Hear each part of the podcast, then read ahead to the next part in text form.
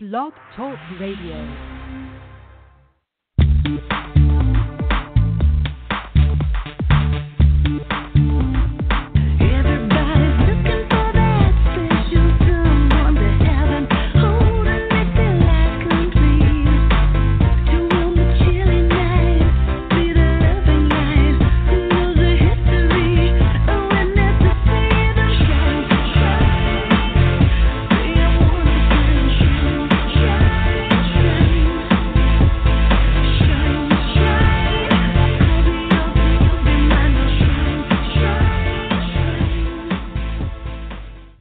Hello and welcome to another episode of The Mystical Matchmaker. I am your host, Marla Martenson, and I am so excited that you're here with me for this magical half hour.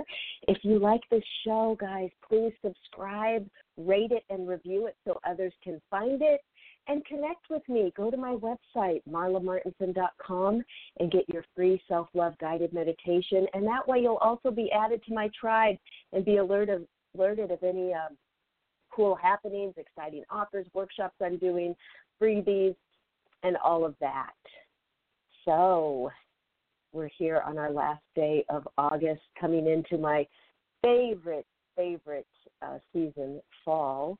And then, you know, gosh, time's speeding up. Doesn't it feel like that? And then we're going to have Christmas and then New Year's and then Valentine's, my favorite holiday as a Cupid. And if you don't want to be alone for another new year, another Valentine's, also go to my website. I have a new transformational coaching program for women called From Single to Soulmate, and I will get you in shape, whip you into shape for a new relationship for the new year, raise your vibration, and attract your soulmate. So as a professional full-time Cupid for almost 2 decades, I love sharing new ways to spread the love. And today my special guest is Megan Crane.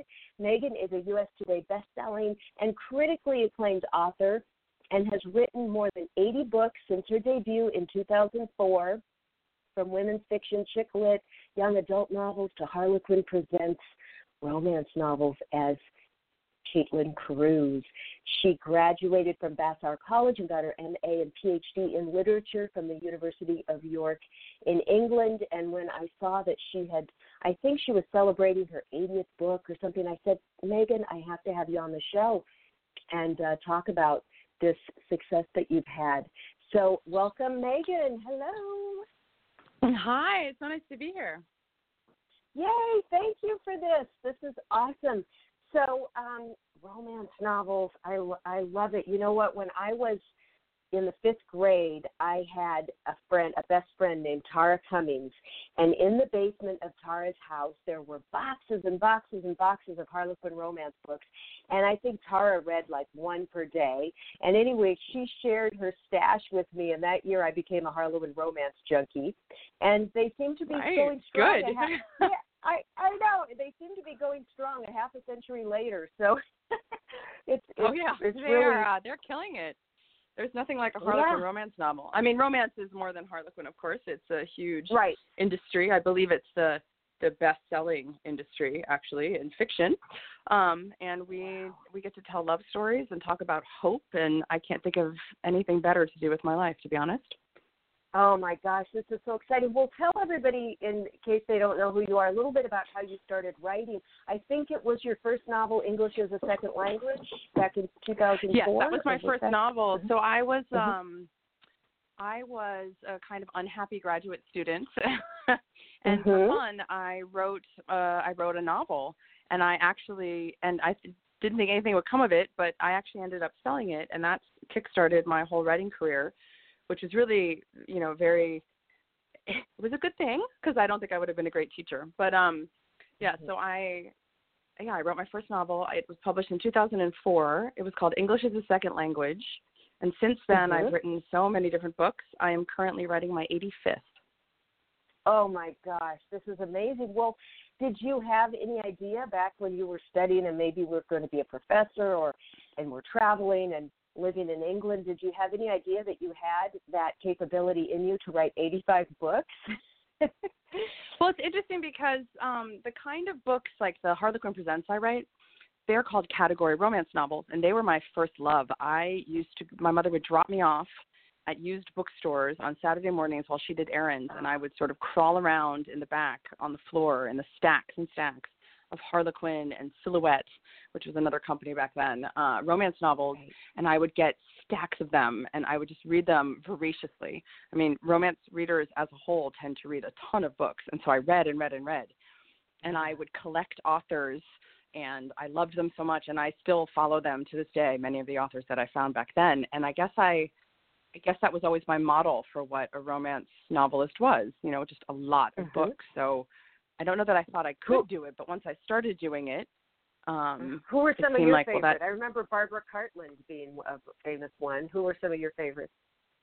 Oh, I loved Alexandra Sellers and Elizabeth Lowell, and of course the incomparable Nora Roberts, and so many. Yeah, right. They were all good.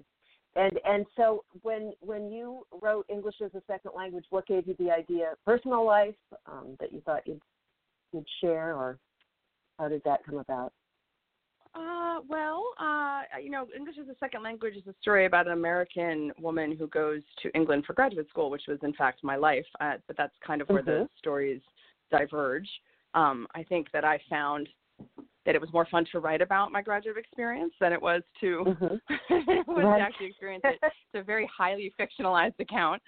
And that was at a time when, you know, Bridget Jones had come out and chick-lit was a big thing, and people were telling a lot of stories. There were a lot of more options for women's voices that weren't necessarily the traditional romance format. And it was kind of a really interesting zeitgeist to be a part of, to be able to tell different women's stories. You got to use first person. They could be funny. You know, there weren't necessarily the trope requirements that you would look for in a straight romance novel. So it was really kind of fun to play with that. And I did that for a few years. Yeah. Yeah. I was a big fan of chick lit, and Jen Lancaster had her book, Bitter is the New Black. And I was a very fan of Bridget Jones's Diary, and I gave my hand at three memoir, which are kind of chick lit style. So and it's interesting. So, well, and then Frenemies, I have to say, I just loved that one. That was just you. That was so fun. And Frenemies. Now, did that come out of some personal experience there? Frenemies? Well, I mean, I don't know any woman who hasn't had complicated relationships. So, I mean, no, none of that. I've never lived in Boston, and I have never had a friend like Helen. But, the interesting thing about talking about women's relationships is that it's easy for people to make sort of sweeping generalizations about how women behave. But I have a lot of female friends who I've had for years, and I think they're complicated. They're complicated relationships, and talking about them I find really fascinating. And sort of digging into why we do the things we do or feel the way that we feel, and why our friendships are so important to us, and how people can really sort of use those friendships to prop themselves up in different ways, which isn't necessarily healthy. Right. Right. And so chick lit was so popular, and then we'd hear that, well, chick lit is kind of done, and they don't want to call it chick lit. Now we want to call it women's fiction, and where did that go, do you see? Because I've kind of stopped. Now I've stopped reading it so much, and is it still a popular genre? Or is it? Oh, okay. Chick lit? Oh, yeah, chick lit's back. Now we're going to call it romantic comedies.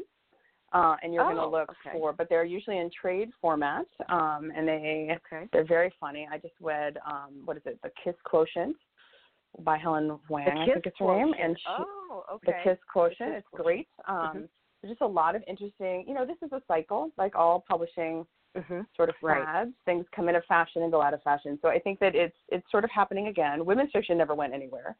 It was there sort of with chick lit, and you know, it hasn't gone anywhere, and it's continuing to grow. And I think that now romantic comedies are back and sort of taking on that more irreverent narrator as to tell more. Again, they're calling it romantic comedy. But, yeah, and not necessarily slapstick, but just more a different approach to telling, you know, love stories. Many of them are love stories, yeah. Yeah, and the publishing industry has changed so much. So back when you started, it was still the big New York publishers, and it was, you know, you got to get a traditional publisher. And it seems like you had a. I mean, I've heard of people who you know, get turned down 100 times, 200 times. It sounds like you really were meant to do this, and the universe really helped you. Was it pretty easy to get that deal, or surprising, like it just happened, or how was that for you? The first one. I mean, there were certain times when I was auditioning for that first book for my whole life. I did in fact sell the first book that I completed, but I attempted to complete hundreds of books before then. You know, I don't think there's any easy route to publication. I will say that I think it is a lot harder to stay published than it is to get published, which isn't news anyone ever wants, but that has been my experience. I mean, most of my rejections happened after I was published. Oh, okay, so they'll say, well, it's not selling anymore, so we're giving you back the rights or something like that? Or oh, no, I wish. No, it's sort of like it's not selling. Thanks. Off you go. Oh, okay, yes. Yeah, well, it's not selling. And then you have to pitch other stuff and go other places, yeah.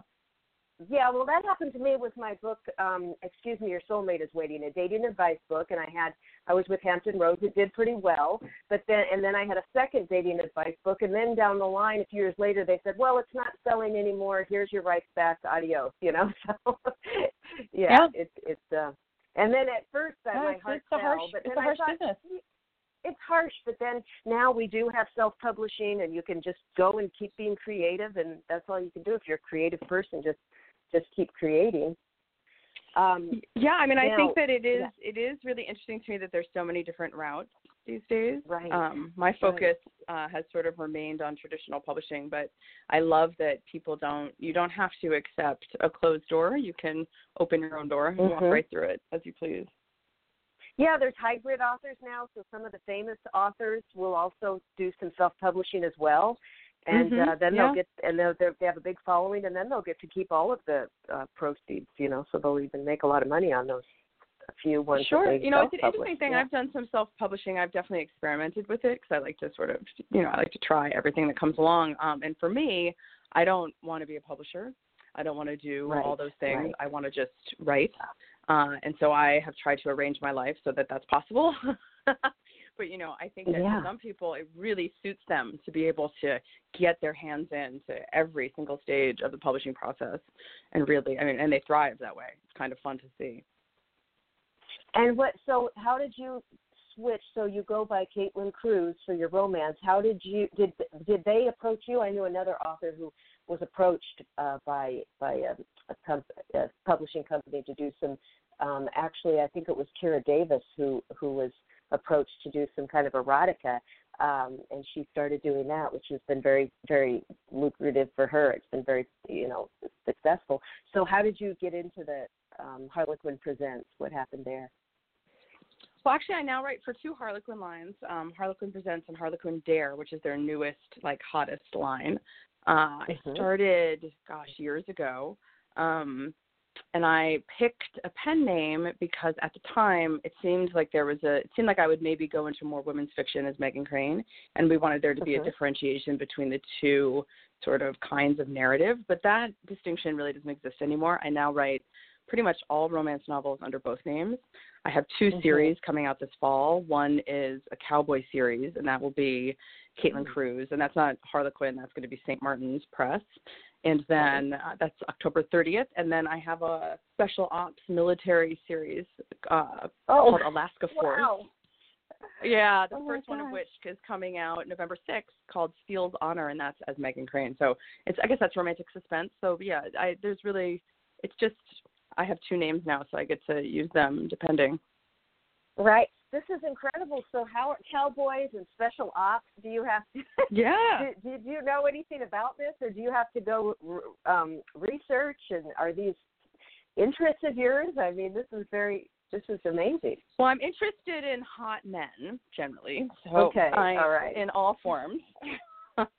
And I really love alpha heroes, so I think that cowboys and military heroes are really sort of on the same spectrum as far as I'm concerned. So yes, it requires a lot of research. You know, I also, you know, I either reach out to people that I know or I, you know, spend a lot of time researching in other places, but it's been a lot of fun.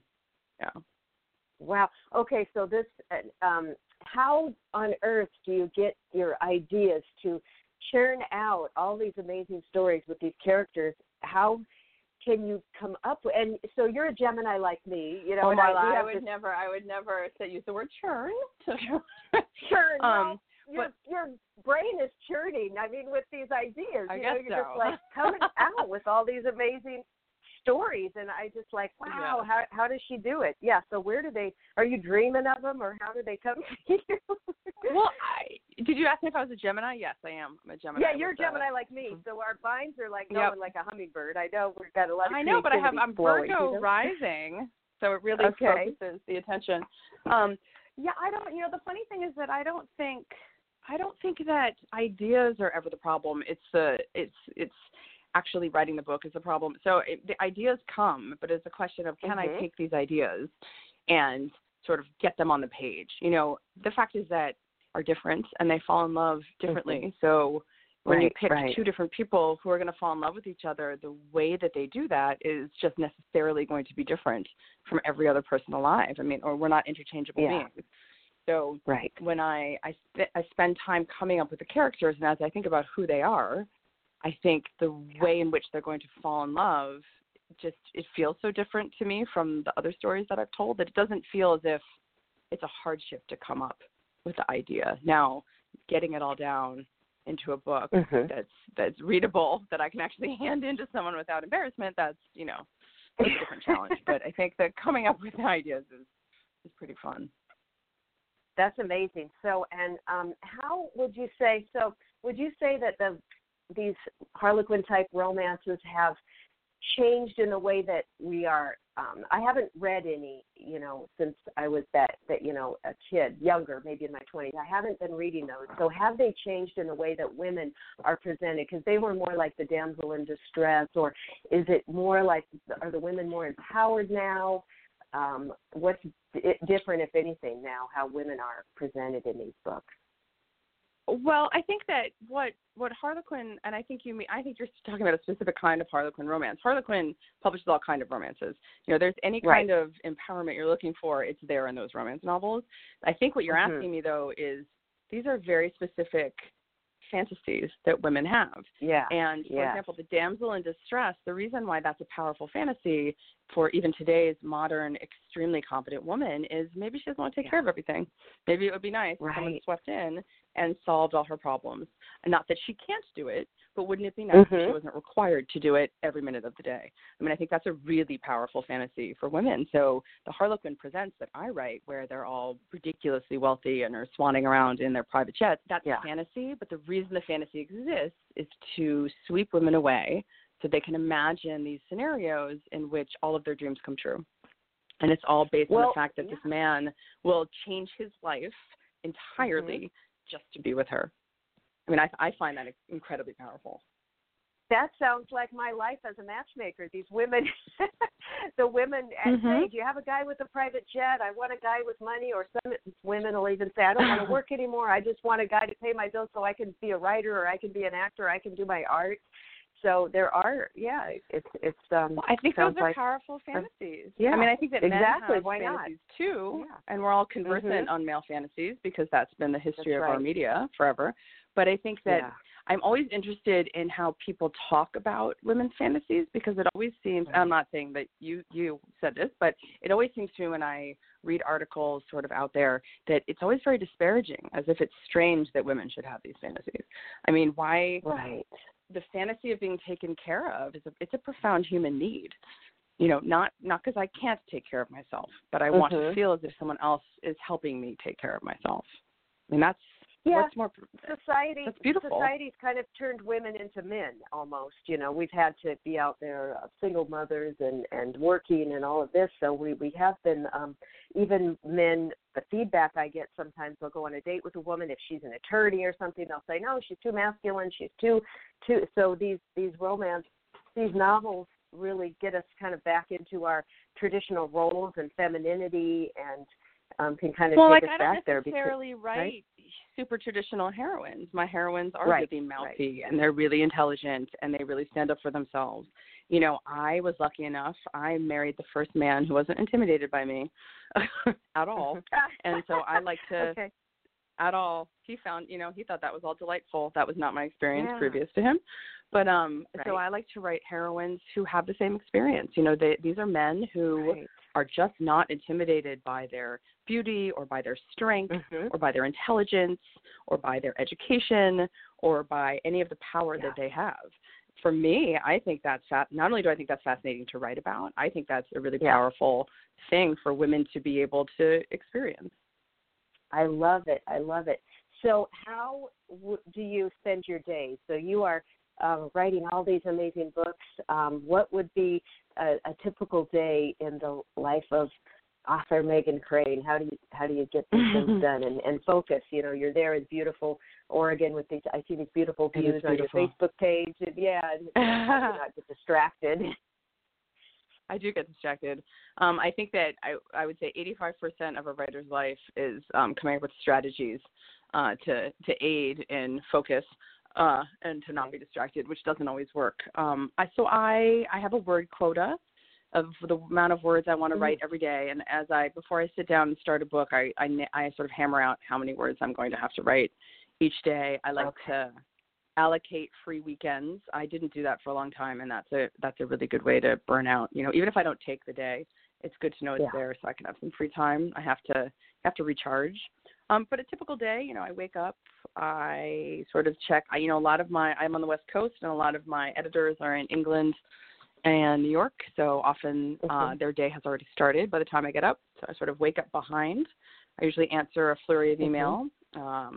I go to the gym, and then I sort of set out how I'm going to work. Either I'm editing something. I sort of edit as I go along, so I'll edit the previous day's work. I dictate a lot, so I often go on beautiful drives and dictate as I go, and then I usually have to clean that up a little bit because it's not perfect, and sort of flesh it out, and I go back and forth between dictation and editing and trying to get those words down until the deadline hits. Wow. And how long do you have to write each book? What's your deadline usually? I don't really want to say in case my editor is here. Okay, that's all right. But, you know, I write a lot of books and I write really fast. So I try to leave more time for longer books. And sometimes I get a little too distracted, and so I have to write a little faster. But, you know, I write 10 to 15 books a year. Oh, my goodness. That is just so impressive. That is amazing. When I write a book, I give myself like a year. But you know, it's not my full-time job, so that is fantastic. And do you have to fuel yourself with a lot of coffee? Are you one of those writers that always has, you know, her coffee? So much coffee. I'm chugging some right now. Oh, that's awesome. All right. Well, Megan, this has been so fascinating. You guys, check out her website, megancrane.com. All of her books are there. And thank you so much for being with us. And congratulations on 85 books. That's amazing. Thank you. And we'll see you out there. Bye, everybody. All right. Thank you so much. Bye. Thanks. Bye.